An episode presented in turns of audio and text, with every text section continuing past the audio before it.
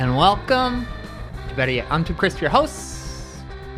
Better Yet is a conversation about music. And our conversation this week is with Joe Steinhardt. Joe is a co founder of Don Giovanni Records. He's also got a new record out under the moniker Modern Hut, a record called I Don't Want to Get Adjusted to This World. Lots to discuss. Thank you for joining us. Thank you to Namdi for our intro music, Marcus Nuccio for our graphics each week. You can see all those on our website, betteryetpod.com. Invite you all to rate and subscribe on Apple Podcasts and leave us a review. Follow us on Bandcamp, betteryetpodcast.bandcamp.com. Hope this is finding you all well. Woke up today to the news of these murders in Atlanta. Fucking sickening and infuriating. Seeing the way hatred and racism have been stoked in the last half decade. It's just so sad. And I think of friends of mine, Asian Americans, and the subtle and blatant racist bullshit that they've had thrown at them over the over the course of their lives and you know that's only what i've heard um in a very early uh episode of this podcast with mark chen of winter break and summer vacation and we talked a lot about all the bullshit that he's dealt with with people within punk within this diy community so we've all got work to do. We've all got hatred around us that we can help work out. And you look at something like what happened in Georgia, it's hard not to feel so fucking helpless. But what can you do? We had a guest staying with us the past few days, the lovely Pizzelle. Uh, she's a very sweet dog, a little cavalier. Uh, Lillian Hadley, we're so unhappy about having this other dog here. Jay's allergies were raging. We made it through. Her owner wanted me to pick him up from the airport, though I hardly know the guy. And just by looking at him, I know that he's seen the Keith Hernandez episodes of Seinfeld, so I don't. I don't know. It all, it all made me feel uncomfortable. I'm listening to a, a lot of dub lately. Mikey Dread, Keith Hudson, Lee Scratch Perry. If you've got dub recommendations, send them to betteryetpodcast at gmail.com. Hitting that Trojan Records box set too. We have a Patreon, patreon.com slash betteryetpodcast, where we've got some very fun audio-visual programming available to you, including my weekly top five. I was reading Razor Cake over the weekend. Mikey Erg was on the cover, and I realized that the top five is always one of my favorite parts. So I said, I want to do one of those every week. Anything goes on there. Anything from Unsolved Mysteries to John Bon Jovi's cover of Fairy Tale of New York. Give you that one for free. He sings both parts. Shane and Kirsty. John's like, I got this. We also have conversations with Dave Garwacki of If You Make It, Kevin Duquette of Top Shelf Records, Bob Vielma of Shinobu slash Fat and Funky, and a whole bunch of extras from the Life's Work podcast about Laura Stevenson's Sit Resist, pertinent to today's conversation. All my interviews with Laura, as well as my conversation with Chris Gethard, is up there. Plus, we get a weekly contribution from our guests. We got covers. Elise Okusami of Oceanator covering Rancid's old friend, Drunken Angel by Lucinda Williams, as performed by Slaughter Beach Dog, Monica doing Falling Away From Me by Korn, demos, Anika Pyle. Mikey Erg dropped several for us from his new record. And this week's guest, Joe Steinhardt, hit us with an early demo of the title track from his new record. You can only hear those on our Patreon. You can do $3 a month, and I'll give you access to all the bonus audio and visual content we're posting weekly. And if you pledge $10 a month, you'll get all that Plus, every three months, sending out some cool merchandise. We've got custom printed notebooks, and I'm working on my first zine right now. I just laid out some stills from a Godard movie. Shit is getting serious When I'm done with this, I got to figure out which of these Euclid proofs I'm to set to this Wittgenstein quote. I'm not fucking around, y'all. Here's the thing about our Patreon as well. We split the revenue for this podcast evenly between the show, the guests, and organizations chosen by our guests. We're paying Joe for this interview. We're also sending money this week to Honor the Earth.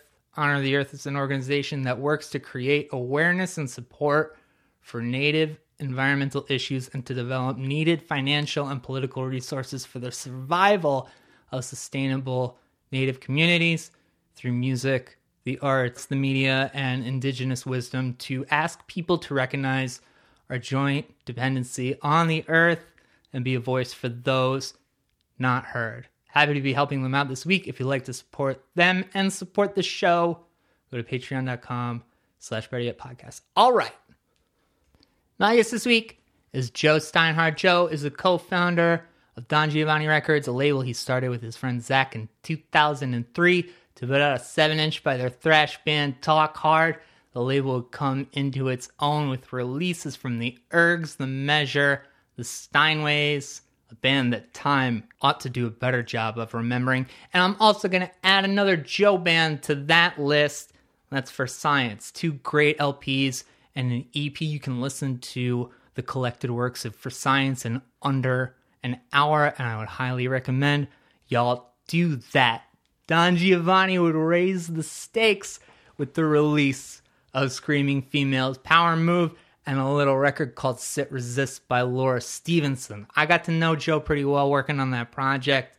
I've been a long time admirer of his label and the work that he's done I went back and looked. 10 guests on this show have put out records on Don Giovanni. They've got a Kickstarter going right now to just repay some debts. We talk about that in the interview. We also have a link to that Kickstarter in the episode notes for this podcast.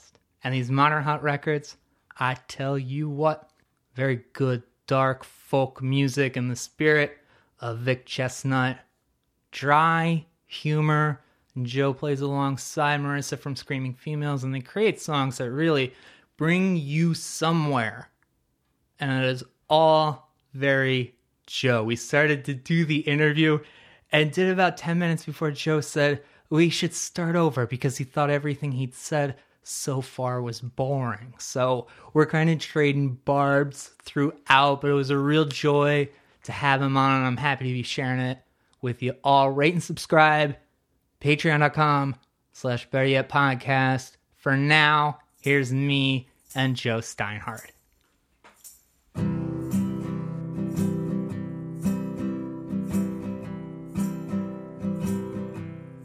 In this world,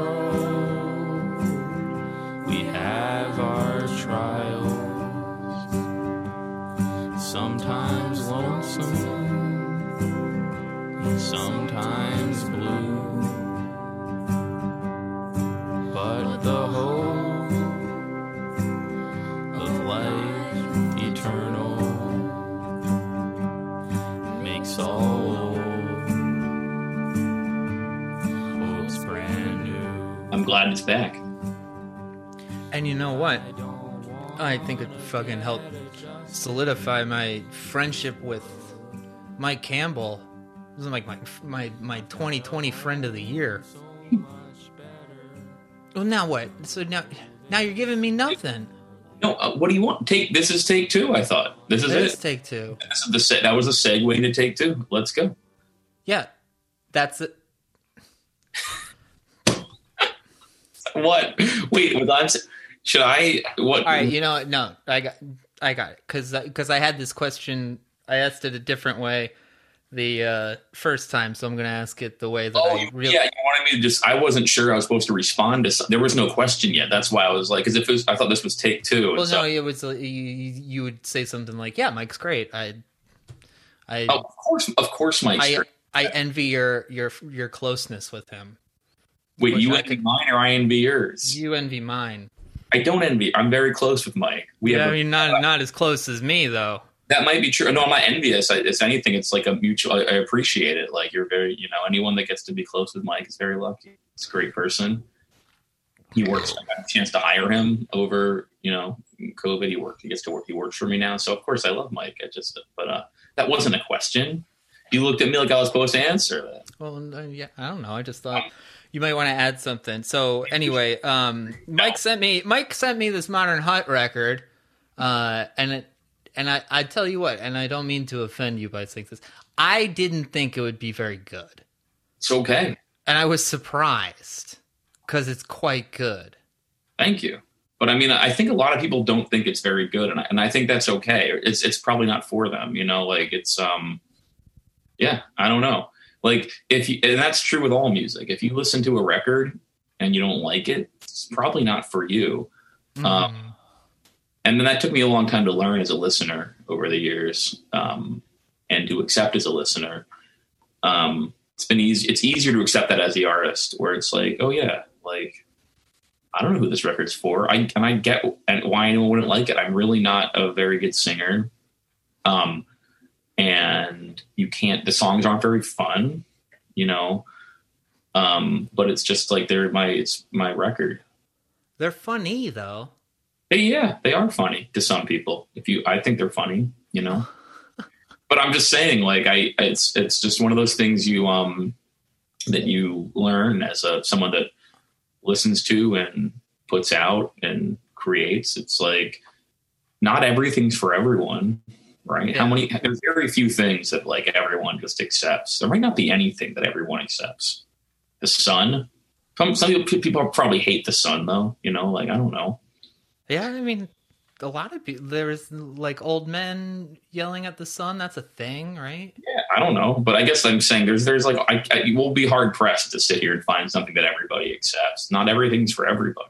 Uh huh. Yeah, but I think that you you made a a record with Marissa that is, I think it fits very well into that uh, that niche market of people who are like, oh, oh, the guy who produced uh, the Vic Chesnutt records produced this. That's great. That's that's all I need. Yeah, I mean it was it was so Scott Stuckey made um an album that I would consider like a favorite album of all time. I don't think I really have a favorite or even a top 10 or it's just like it's, again it's like different times different records are really important to me. Um, but that's one of those records that just has like been important to me in many contexts for a very long time. And And that's West of Rome. that's west of Rome, yeah, yeah. Because Scott made a couple of Vic records. He made it some Brute records uh, that that Vic, the band Vic was part of. Mhm. Um, and I just wrote him. Well, actually, it's for he had written me about something unrelated to to production. Like he, he makes music videos now. This was many years ago. Mhm. He wanted to have one of our one of our bands on his um, TV show, Pancake Mountain, and so I had his email, I guess, and I was like, I should just write him and see if he still like does any production or what you know. And I wrote him and I was like, Do you still make records? And he was like, Well, I I could. I haven't, but I could. Um, and so I was like, yeah, let's do it. And so we went and recorded a record in his his attic. Um, he had to borrow some equipment from some friends on his street because, again, he's kind of out of the game, doesn't have it. But it was, I mean, I was r- really happy with how it came out, you know. Um, and then went to mix it in Wisconsin with Amos and add some, you know, I think I recorded at least one song. I recorded one one song there um, and then Julia and Amos and added some vocals. And the man, like the guitars on that thing sound so good too.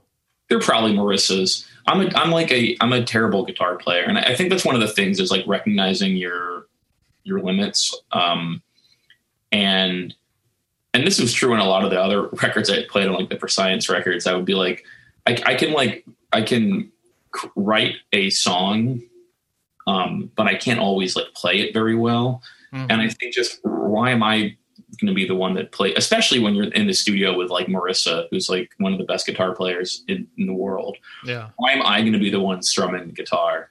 Um, so I'm like, why don't you just you strum this guitar, you know, um, or you play this solo? Here's how it goes, do, do, do, do, you know, like Mm. um, and so but she she she puts a lot of work into the modern hut ones like the, but a lot of those for science records like you know someone like jeff Schreck or chris pierce some of those like in the studio with us already i'd be like there's like a room for a solo here um that's kind of like this. And you know i'd be like fumbling to play it and they'd be like just i'll play it. Like why don't you just actually redo the rhythm too while you're at it and just make the whole thing sound better?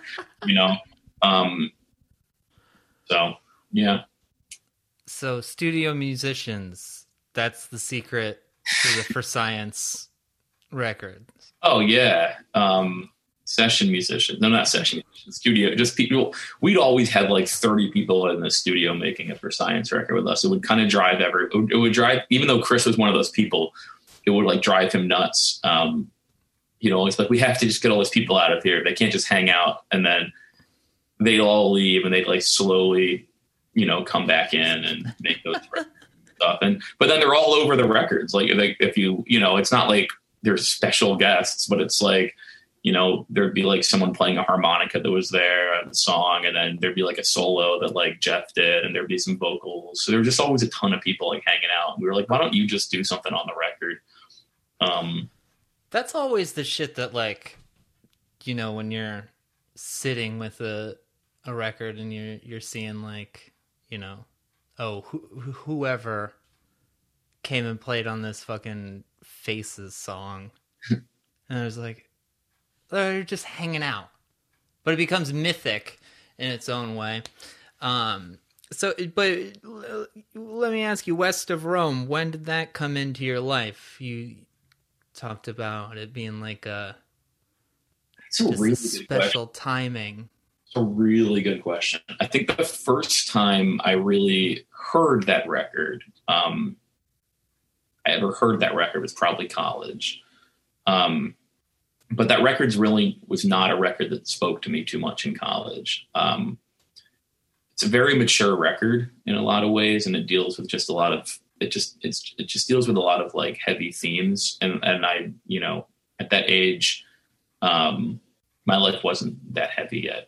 Um, and so I think it really started to speak to me a couple, you know, five or six years after I first heard it. Mm-hmm. And, and then it, so that, you know, I was still probably, probably 10 years ago, maybe, maybe more, maybe 12, 15 years ago. Time really kind of flies. It's been with me a long time at this point, but it's not like one of those ones. I wouldn't say I grew up with it. And I certainly wouldn't say the first time I heard it, I thought it was, um, anything, you know, special. Um, I think he's one of those one of those people that you kind of gotta like give him a few passes.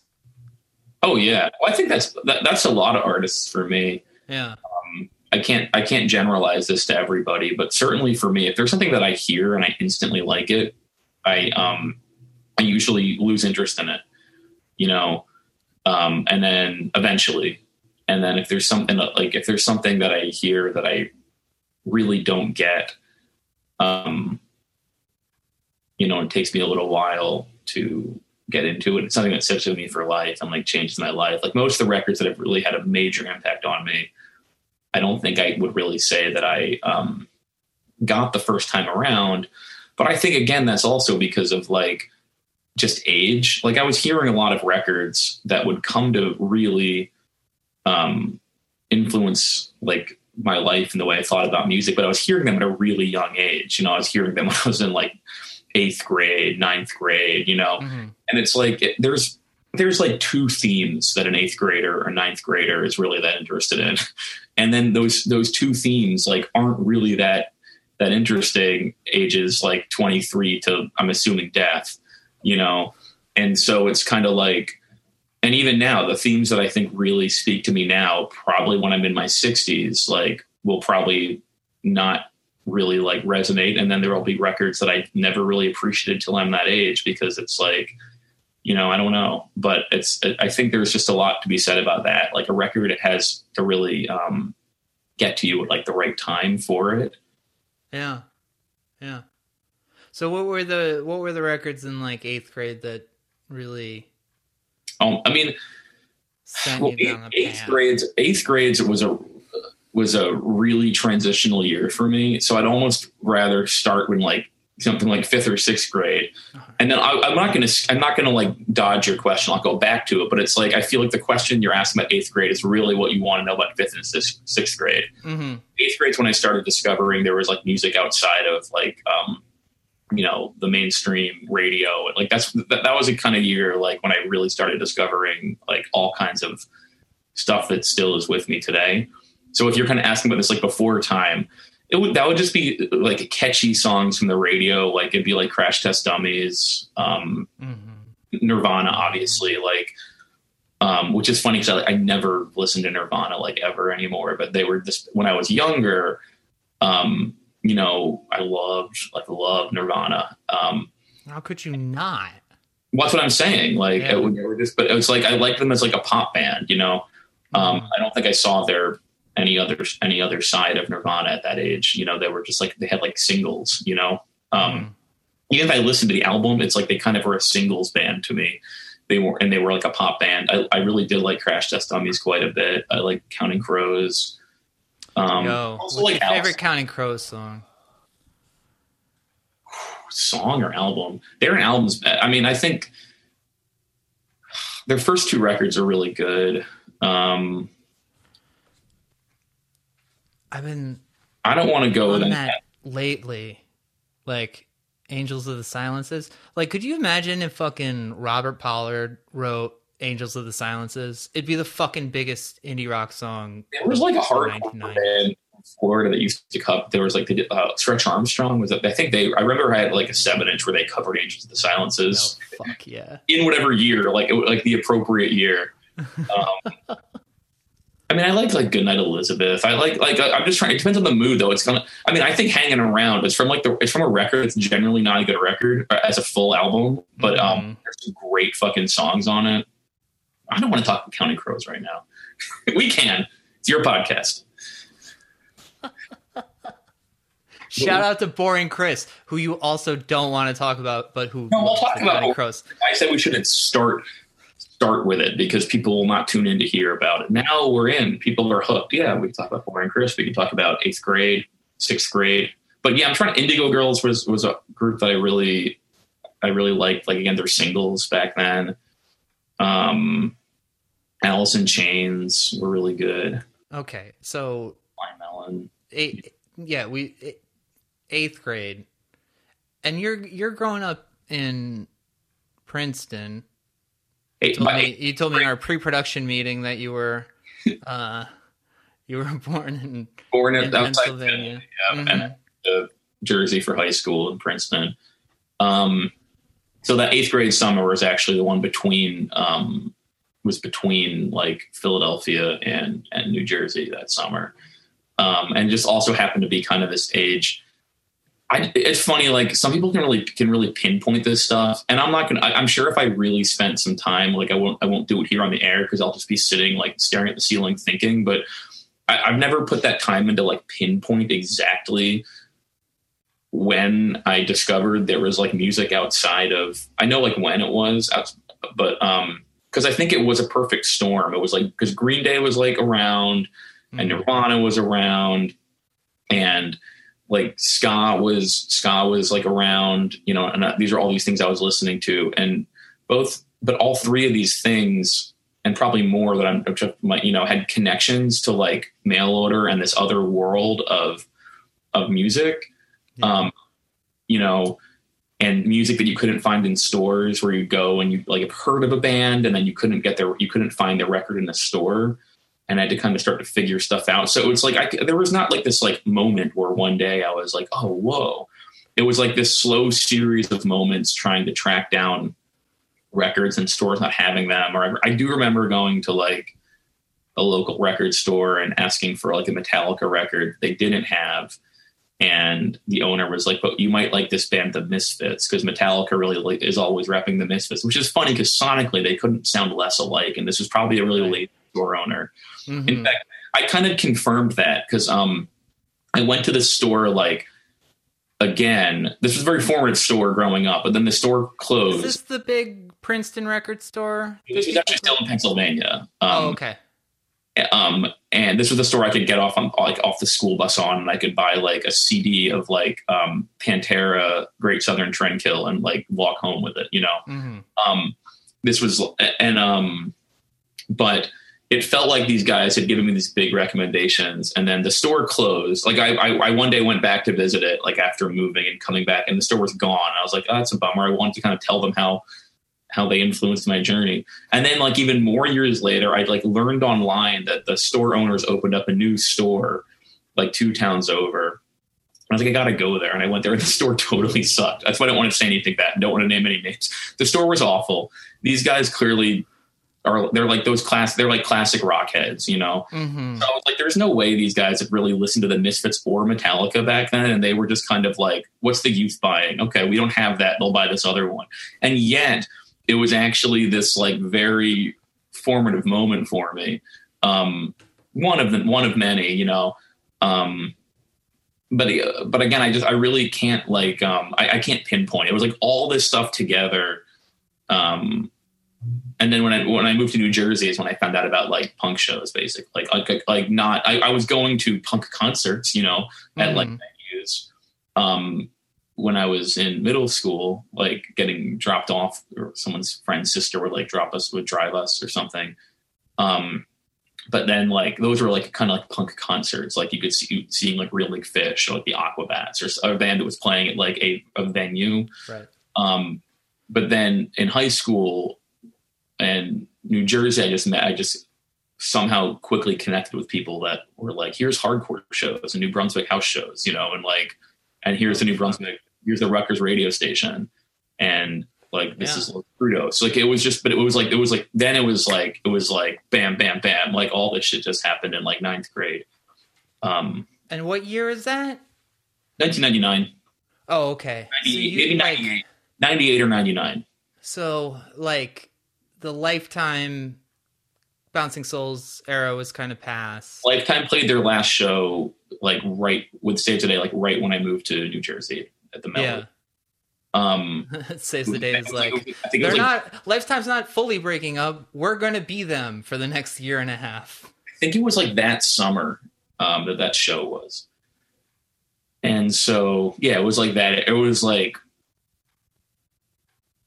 like Bouncing Souls. I would see them, but they'd be playing like Rutgers. Um, they were they were bigger. It was like Hopeless Romantic. It was the one that was like coming out. So they weren't like massive yet.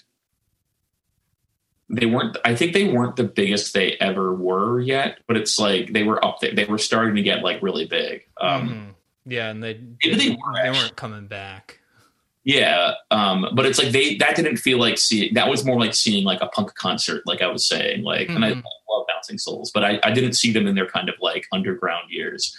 Um, the bands that were really like owning the shows I was going to was like this was kind of called Right to Assemble era, but I might have coined that term, or I don't actually know. There was a comp called Right to Assemble, Mhm. and it was like the, the that was the bands. It was like Trifil Tri, Fanshen, The Degenerate, Storm Shadow, all these bands that I still really really love.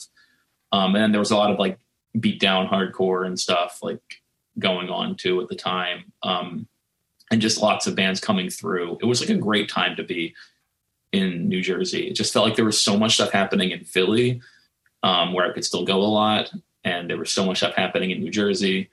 Um, and This is Philly. Philly kind of got weird there.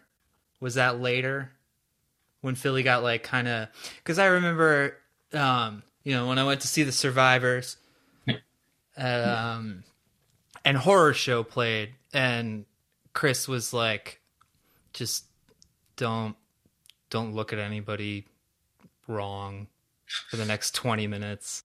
It might have been that same era, but it would have been like concurrent with that. Like this was, and this would have been slightly before because horror show. I think I was in like eleventh grade when that band started, maybe twelfth. Um, this was more like a little earlier. This was like the forty forty and um, just another venue. It was all the R five stuff, but it was like the forty forty, and I guess it was like I think Kill Time. That was like someone's house. Mm-hmm. I'm just trying to remember. Um, but yeah, it was like more. it, it didn't feel it was that's what I'm saying. It was same thing in New Jersey. It was like there were these like cool hardcore shows, and there was like bulldoze. There was like it was concurrent. There was like the don't look at somebody funny shows, and then there was like the like peace punks shows. And I kind of at the time gravitated more towards the towards the peace punks shows. Um, but there was a lot of good stuff coming out of the don't look at someone funny shows also. You know, But I just was I just didn't want to like be in those rooms usually. And then, so a lot of people know that you've got this very separate life outside of music. You've got a doctorate in communications, Yeah. um, uh, and it's health and risk communication. Yeah health and risk is like that's that's like my like my doctorate's just in communication but my area that i i am a, like my sub you know my field i guess is health and risk communication. Is that just like getting the message out to people? it can be. It's it's it's understanding how people make decisions about um risk. So usually and usually it has to do with science and environment or health. Like you know everything from smoking cessation to um you know plant growing like Mhm. to you know there's all kinds of different little areas. So like understanding nuclear power and gmos um so just how people make decisions and then you and, and then you can look at it both from messaging to sort of behavioral change and but that that's sort of my um that, that's the area that my academic research um and doctorate is in. Hmm So, um, just for like the sake of the of the timeline, undergrad was that in Boston, undergrad was in boston yeah and then uh, grad school is Syracuse. ithaca um Oh, okay. but then I um I was I went I moved back to New Jersey for like three or four years in between. I didn't go I didn't go straight from one to the other. hmm I didn't think I, I never really like if I had like planned my life, I think I would have done things a little a little differently. Um, but I didn't like I didn't plan to go back to grad school. I didn't you know, and so I, I thought I would just move to New Jersey and like work in the film industry and stuff like that. Um, and and so yeah, I just I moved to New I, I lived in New Jersey for three or four years between. So, what did you th- what did you want to do in film? You wanted Um, to be. I wanted- you I wanted wanted to to hang out with Kevin Smith. You wanted to do what? You wanted to hang out with Kevin Smith. No, but I don't. I don't. I, I mean, I. I don't, I don't. I guess I have no thoughts on Kevin Smith. I don't have like positive or negative thoughts on him. Yeah. He definitely wrote some stuff. Well, he definitely wrote some movies that made me laugh like really hard in that like eighth grade, ninth grade, you know. Yeah. But they're also, but those same movies are kind of like unwatchable. Um, like I, I, I can't get through them. Um, Mhm. I tried kind of recently actually, just for like, I was like, I wonder if this movie is better or worse. And Which I, one? Um, Mallrats. Yeah, Mallrats is Mallrats is a tough watch. I think they're all really tough watches. Um, but I, I was curious how they would age with me, and I couldn't really get through them. But I, but I also, it's like they were very. I thought they were very funny when I was like much younger. hmm Um, but no, I, I wanted to write, and I still kind of do a lot of writing, and then I wanted to make documentary, and I, a lot of that is like a lot of that stuff is actually how I, I've talked about this a lot, like how, how I kind of approach the label. Um, still is kind of very much informed by thinking about things from like a documentary, um, like uh, paradigm, I guess.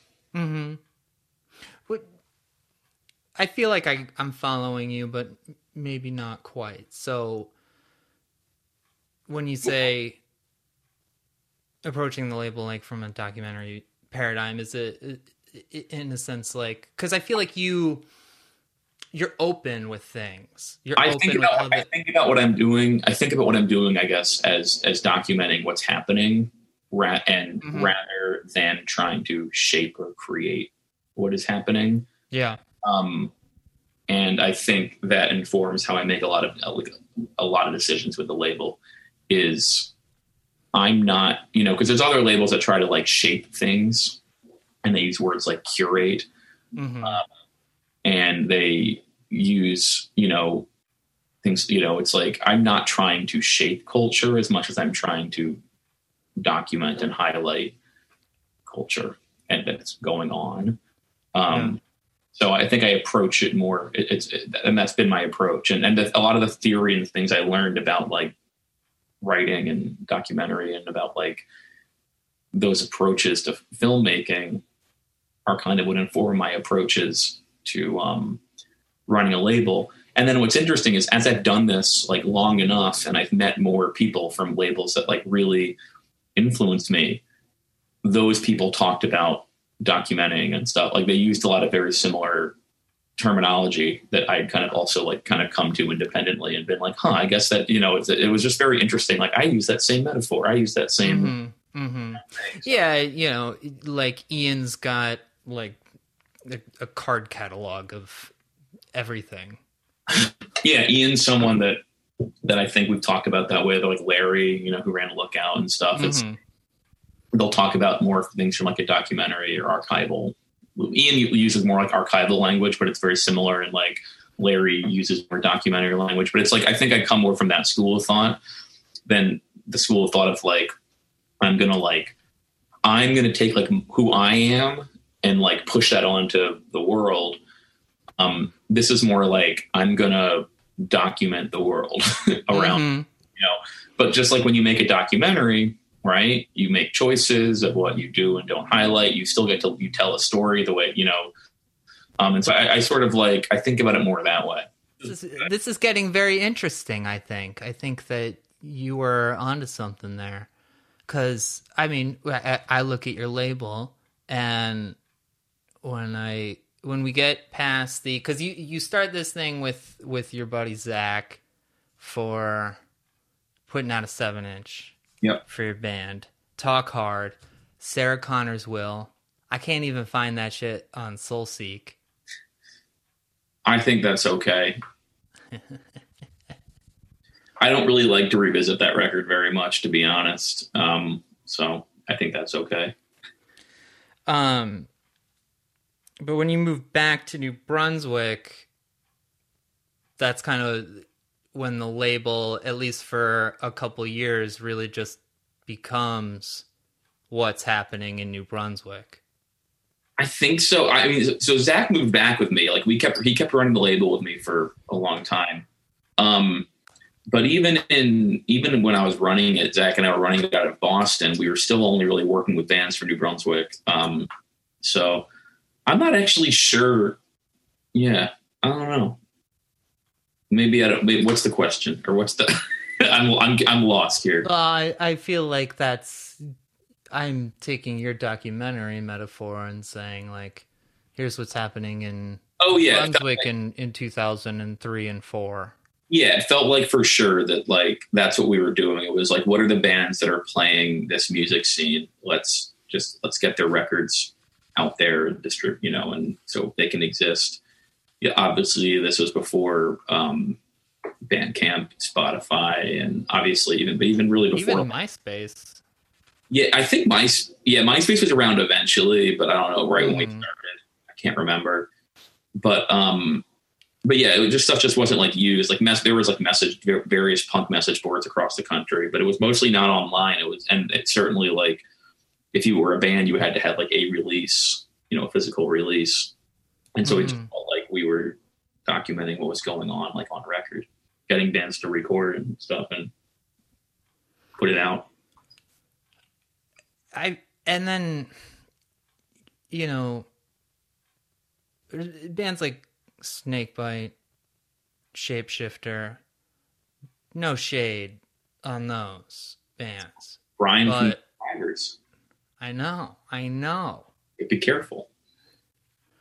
But Dork Rock, Cork Rod, I mean, the ergs f- have to feel like there's something very, very special here. Like beyond just this is the best band in New Brunswick. It's funny because it's like yes and no. So like yes, they were the best band in New Brunswick. Yes, Zach and I were obsessed with pop punk, and there was no pop punk scene. It felt like so we were putting out thrash. But Zach and I met because we actually liked Sicko and Beatnik Termites and these pop punk bands. And so when we found a band playing pop punk, we were like so fucking excited. So and they they ruled. So on one hand, the answer is yes. On the other hand, like it felt like a terrible idea to put out this record. Um, it had been out on CD for over a year. vinyl wasn't in. Like this is before vinyl was like back. Mhm. So Zach and I were just into vinyl because we were weirdos. But but the idea of but it was like the CD era, um, and it had been out on CD, and they were playing to a very small audience still. Like like yes, they were a very exciting band in New Brunswick, um, but it's like most the, the biggest show I'd ever seen them at. There was probably thirty five people there, you know. So it wasn't like it was like weird, and it was like, but we it was more of Zach and I'd be like, but we need I need a I need a copy of this on vinyl, um, and we thought it was going to fold the label like um in a very serious way because we'd only done seven inches Mhm. this was a 12 inch so it cost like way more um and we were like let's just end the label. He like we'll be like because and the way we'd run the label was always like we weren't just sinking our money. Ever we always heard oh man running a record label. You're just gonna like throw your money away. We didn't have money to throw away. So from the very first seven inch on it was like we'll put our our money into this seven inch for our band and if we sell enough we will use the money that comes back to put out the next one and we'll use the money that comes back to put out the next one. Mhm. so we'd done enough seven inches, we could we had enough money to put all of it into like one 12 inch, like all in. Um, and we were just like, we're never going to see this money back. Nobody is going to buy this on vinyl because again, it was not that era like where vinyl was. People weren't buying vinyl. A lot of record stores still didn't have vinyl sections. They were a record store had CDs. Mhm. Um, and again, it had been out for a while. Everyone already had it who would have wanted it. So it's weird. Like in retrospect, it's like, yeah, that was a crackerjack idea. But the only reason we put it out was because no one else would have thought of ever putting it out. Like, or I just wanted a copy of it that badly, and so did Zach. It's the truth of it. Well, then that that's wild. Then if you put you put all that money into that one because it's not like you took much of a break because you had you had the measure, historical fiction. The measure was a. If, if you look back, history will show you the measure was a because of the money issue. It was a three way split. It was us, Ah. And the band each paid a third of it because no one had any money, and the measure too. It was like we're not like it was an air. It was weird because like even a few years later, like vinyl was kind of in, and you could like sell a lot of vinyl.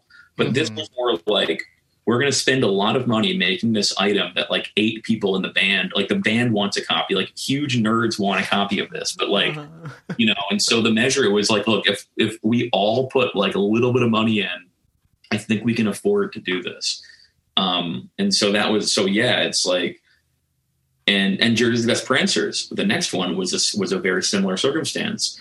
That record was started being pressed by somebody else, and they like sent it to a pressing plant, and then they like welched on the bill or whatever the right word. They they just like ran on the bill and so Mhm. the vinyl was just pressed at this plant and no and like it didn't so the ergs called me and were like if you can put up like $600 we can get you these like 200 copies and then you can make jackets for them and we can like and it was like okay yeah but it was another case where it was like we can't afford to like actually press this from scratch either um for the first pressing but we can like afford to like rescue these copies from the plant so what's interesting is like um, you look back at it and it feels like all this stuff was going on. For each one of them, I had like there was a lot of like split releases or things that were just kind of like wonky going on, you know, yeah.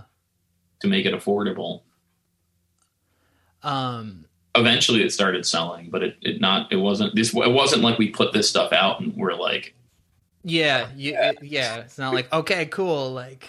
not to mention it would cost us like six dollars to make a, or five dollars to make a record and then we were selling it for eight dollars like postage paid so it's like that's how much the Ergs record cost to buy it from us was like you sent us eight dollars postage paid Mhm. so it's like there also was no we were like not making any money back on it either it, it, it, it even doing well was basically just like you know making it so that we could do another one And when do you think it like started to, or has it just always been a version of what you're describing? No, there was a couple moments when it got a little bit more real. Um, the first was still with the Ergs and it was with Jersey's Best Prancers. Um, because again, we really had always approached it like fans Mhm. of like we just want to make these things for ourselves, um, like enthusiasts, hobbyists, or whatever. Mhm. Um, and not like I want to run a label. So if if there if there was a most of the records we put out for the first like twenty records were only put out by Don Giovanni because every other label would like pass on them or there just weren't oh, there weren't labels for these great records. And it was like okay well if, if you know if another label would put it out i would have been just as happy like buying a personal copy. And it actually felt that way. It was almost it almost felt important in, in that sense. It's like let's not waste Don Giovanni on records that other labels will put out. Let's make it for these records that really can't find a home. Mhm. um, is how it felt. And then a label that I really admired um, at the time, like a kind of bigger Jersey label, offered to put out Jersey's Best Prancers on CD, and we were like, "Oh, cool, yeah, let them do it." And then Zach and I were like, "Actually, what if we did it and then tried to like do what a real label does?" You know.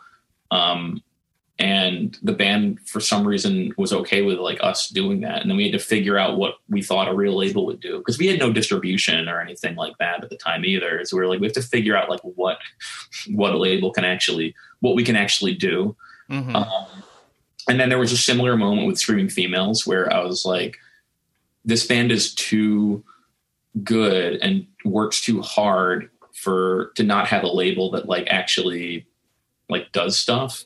So I have to figure out what those labels do and and do them, you know.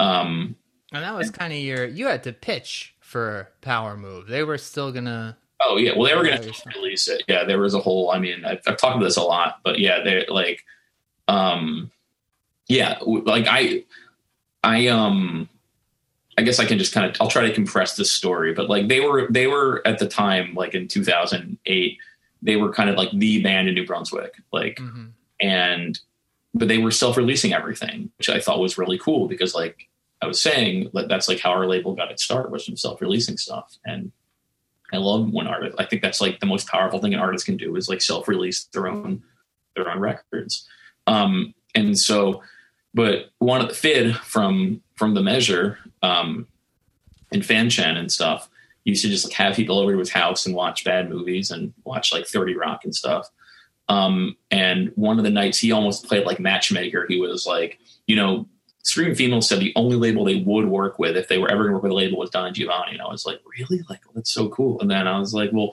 we would work with them. And Finn was like, they would work with, like, he almost like set us up. Mhm. So then we, we, we met about it. And I was like, yeah, we'd love to put out your record, like, blah, blah, blah. They were like, cool. And then they went on this tour and they got back from tour and they were like, you know, we talked about it a lot on tour and thought about it. I think we're just going to self release it. And I was like, okay, like that's okay. But then I was also kind of like, I'm going to give this one more shot. And I was like, we never, and I was like, you never, we never had an actual meeting about it. We just kind of like talked at a show. I was like, let's actually like discuss, let me make you an offer Mhm. you know, and they were like, okay. And then I was like, okay, shit, I have to, I've never made an offer before. You know, I was like, I have to figure out like what that really looks like. Um, and so I sat down with Jarrett one night very late. Um, we were in Baltimore. We had been in DC. We were between DC and it was after a show in DC. So I forget if we stayed in DC or Baltimore. It's not an important point. We stayed very late and I was like, here's what we can do. We'll do all these things. Like we'll do press, we'll do radio. And these were things that like labels did not do. Like I know now a band like starts and then before they play their first house show, they had like a publicist and a manager. This was like Mhm. no one had it was like there were like massive bands that didn't have public like it just was not a thing in our scene yet. But I was like, Yeah. what can I offer? I was just literally like scrambling to be like, what can I offer? And so I was just like naming shit. I was like radio campaign, publicist, like you need all these things. Um, and then the next day they were like, yeah, um, you know what, let's give it a go. And I was like, okay, shit, I have to figure out how to like do all these. I have to like learn how to, how to like be a label. Um, and so that was another really, really like, um, that was another moment where it was sort of like, okay, I need to actually like, you know, change what I'm doing to some extent.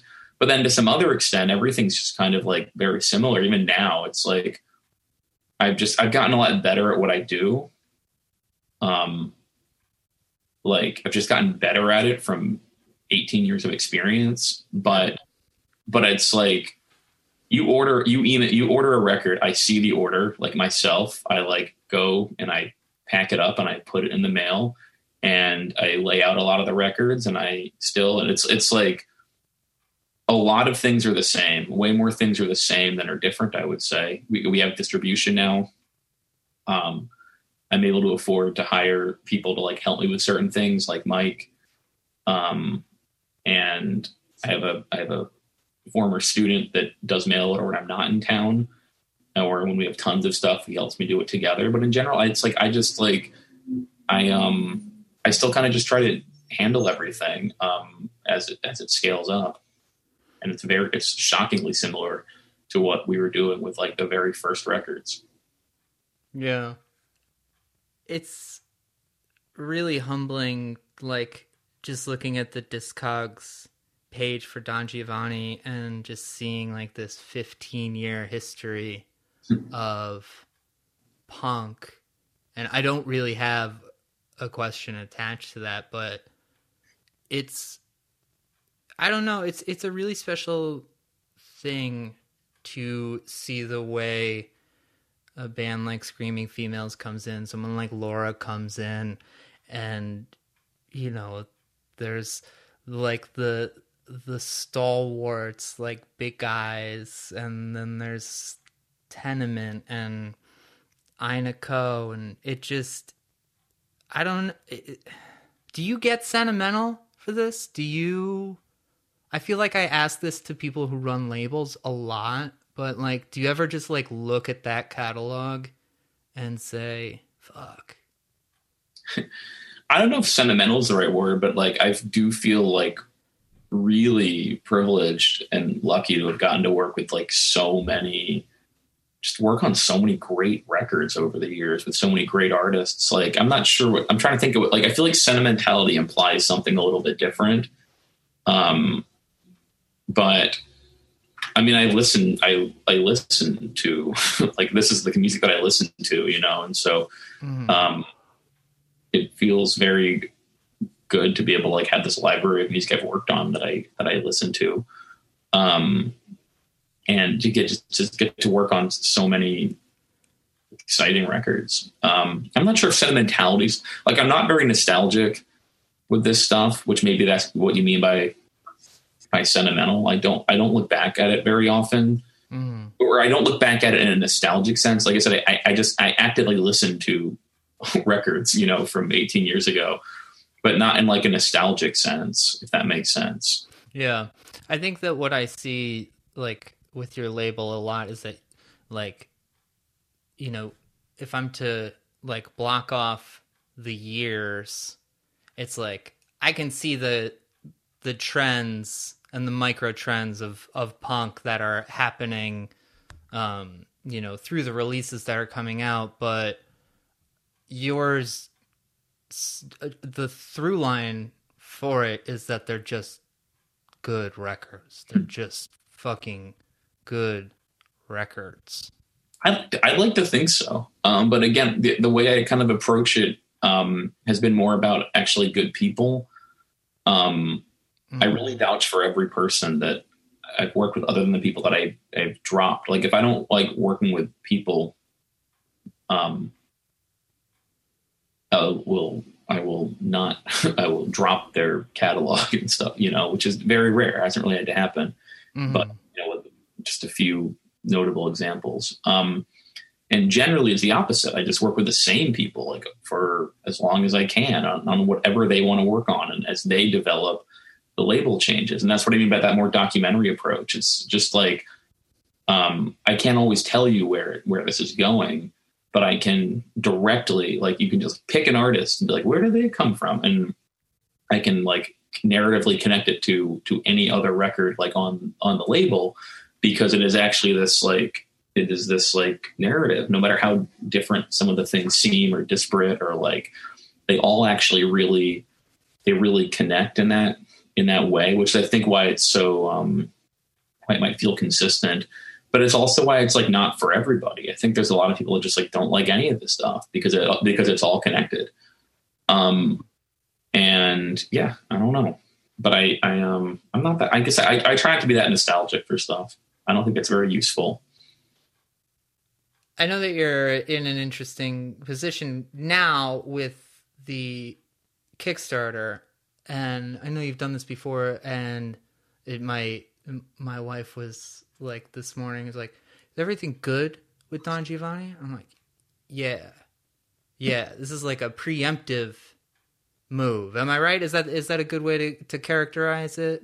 Yeah, and I tried to make that very clear in the Kickstarter, where it's like I'm not looking to be saved. I don't want you to donate money that you believe should be going to to be um like saving or rescuing. Um, but it's it's been like a it's been like a very challenging, expensive year, um, and it just was something you know. But I tried to just put all that information in there. I don't want to worry worry anybody, but also it's like I don't want to be um like if we were in a lot of if we were in trouble, like seventy five hundred dollars wouldn't really wouldn't fix things. You know, if we ever get to a point where I'm like, we need to do a fundraiser to save the label, it'll be a different, it'll be a much larger number. You know, Yeah. and so it's just it's just the kind of thing where it's like I hope people also just understand that, but it's also why it's just you know it's just like a fun thing to do. It's almost it's almost like a spring cleaning, but it's not annual. It's like okay, it's time to do another one. It's you know let's raise some some money to pay down some debt, sell people some test presses and give people some deals. You know, it's more I, I approach it more like that than again if we ever have if we need to be like rescued or something, it- it'll just it'll look a lot different than this. You know, hmm that's all. And I hope we never need to be rescued. And I just I don't think that's the way we'll go out. It's like I feel like it'll hopefully be a lot more graceful than like because once people start doing fundraisers to be rescued, I, I just I don't I can't I can't can you think I'm just thinking really hard. I can't think of many people that did a fundraiser to be rescued that actually survived. it's always like save this historic, you know, whatever. And then like they still go under a year later. and you're like, well, we raise why did we raise all that money? Um because the truth is like usually that's a sign of just because that's a sign of much much deeper troubles right it's like if a venue or institution is in so much trouble that they need to do like a public fundraiser what that usually ends up doing is paying down the debt and then they can finally fold Right. Right. so I don't want to do that. Like that's not my plan. It might happen. I can't ever predict the future, but I've always tried to be much more conservative with with money. Where we're just I'm I'm just not speculating or spending money in a way where um where we're like so all in or something like that that that it could take everything down. That said, it's like just like coronavirus was completely unprecedented for certain types of businesses that no matter how conservative they were with spending, it was like no one was expecting this. I, I can't tell you that something won't come that will just make it different, but I don't know. This the Kickstarter is more just like a fun way to sell some stuff. I'm gonna tell you the test press that I would like off air. Okay, I hope I have it. Well, you made it seem like you would. So Uh-oh. I hope so too. Uh, so talk to me about about working with Marissa. The first Modern Hut came out in 2013. You made that together too. Was the did the the project depend on Marissa's participation? What do you mean? Did it depend on our reservation? Well, you're you're writing these songs. Oh, Was it No, she was. She came in more as like a producer. You know, I mean, she she's my best friend, so we work on a lot of, we just hang out a lot, work on stuff together, and she's like immensely talented. And so it, I was like, hey, I'm doing this because modern modern hut has been around for a very long time, uh, different incarnations. Like as soon as for science broke up, that was like 2007. Like there was a modern hut in like 2008 that just sounded very different. There was a time I had I was doing a duo called Modern Hut with with this person Chelsea who's a friend of mine that sang on some for science records. So like I've been doing Modern Hut before I even knew Marissa. Um, but but um, just through being like her friend, and I was like, "Do you want to like help me make these songs better?" You know, and because even that even that first record I recorded like whole thing maybe three times different ways. There was a full band version that was like uh, Fid was on. I think maybe Mike was on. Mm. I can't recall. Like I recorded that record a bunch of different ways, and I just didn't like the way it came out as like a rock record. Didn't really fit. Um, so yeah, it just the one working on it with, but Marissa just adds some like little guitar accents and some vocals, and just kind of like worked on that one with me. She didn't do too much like real production work back on that one, the way that on the new one, I like sent her demos and she like worked on, you know, she did more what like more being a producer. Mhm. The first one she just kind of like sang on and added some parts like after after the fact almost. And so you got eight years in between. And I tell you what, I listened to that ti- that title track. I don't want to get adjusted to this. Oh, to, to, the, to the second one. Sorry, I, thought it was yeah, I yeah, yeah. was like, I don't think there's a title track on the first one, but I was like, maybe I'm wrong. Yes, I don't want to get adjusted to this world. Yeah, Yeah, I listened to the Iris Dement version this morning. That's a great version of it. holy fuck, man! I'm still recovering from that shit. She's one. I mean, she's one of my favorite. She's one of my favorite singer songwriters um, of all time. Like, she's been a major influence. I've talked about her a lot in like other interviews. For Science references her in uh, one of the songs I wrote. Oh, really? Yeah, and I think Soul Dad. I'm trying to remember which song it was. But that song's a, a is an old gospel like tune. Like she didn't write that song either. Her version's Mhm. great. Um, I feel like the Looper Trio version is kind of like the um the stand the the um standard version, but we could do a whole podcast about Iris, just like I could about Vic. Like she's someone that I've seen a bunch and really she's a great songwriter, but I like reading interviews with her talking about her approach and stuff. She's great. What do you like about her? Like when she talks about her approach. she's very slow like me. She makes Yeah. a record every like seven years, you know. Um, talks about having to kind of like live through stuff before she writes. Um, before she writes it, you have to kind of, you have to kind of like live a little bit, live live through life. Um, yeah. you know, and I just yeah, she's she's fantastic, and she's written a lot of my favorite songs. Um, the record's out. We got a very small number of vinyl copies, which I Yeah. think is very cute. I just figured like, yeah, why make why make more than is needed, you know? There's another one for you too. You get to have it. Yeah, Um, I just want to thank you for your time and, and for coming on the show. And um, Yeah, I hope this was good. I feel like we could have gone in so many different directions.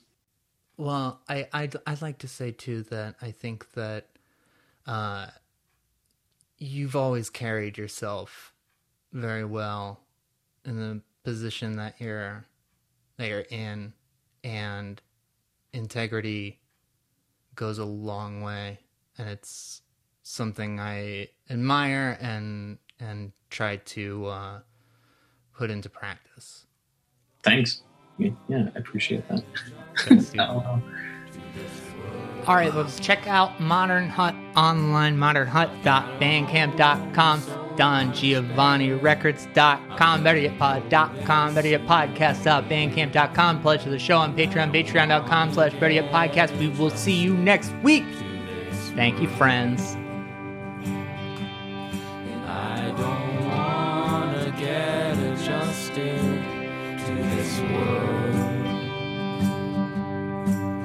I've got